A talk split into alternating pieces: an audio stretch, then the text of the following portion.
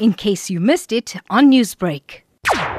The Minister of Police, uh, has encouraged the police, including the army and also the traffic police and Metro Police of eThekwini, that they must continue what they've been doing to enforce the law, ensuring that all people in, in particularly in South Africa and also part of eThekwini, they do adhere to the to the regulations of the lockdown. But he has also uh, told people, the law enforcement agencies, that uh, they must also abide by the law, ensuring that uh, while they are just trying to enforce the law, uh, enforcing the law, but at the same time they do adhere to the rules of the game. In, in particular, uh, adhering to the human rights and also the constitution of the country when they are doing their job. Vusi, we have seen in recent times that even police have been arrested during the lockdown for criminality. Has the minister highlighted any of these? Yes, he highlighted a number of police officials and also the councillors and other government officials who have been arrested uh, during this uh, time of the lockdown for breaking the, the rules of the lockdown.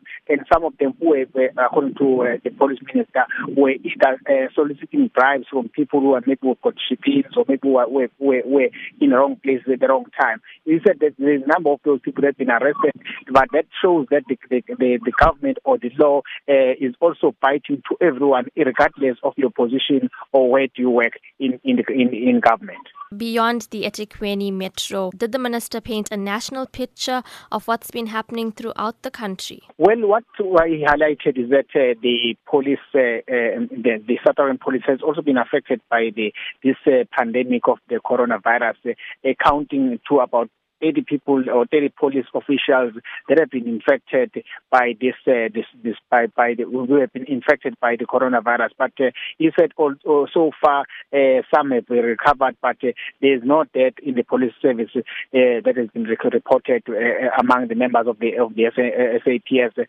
with uh, who have been infected with this with the spread or with this with the, with the coronavirus.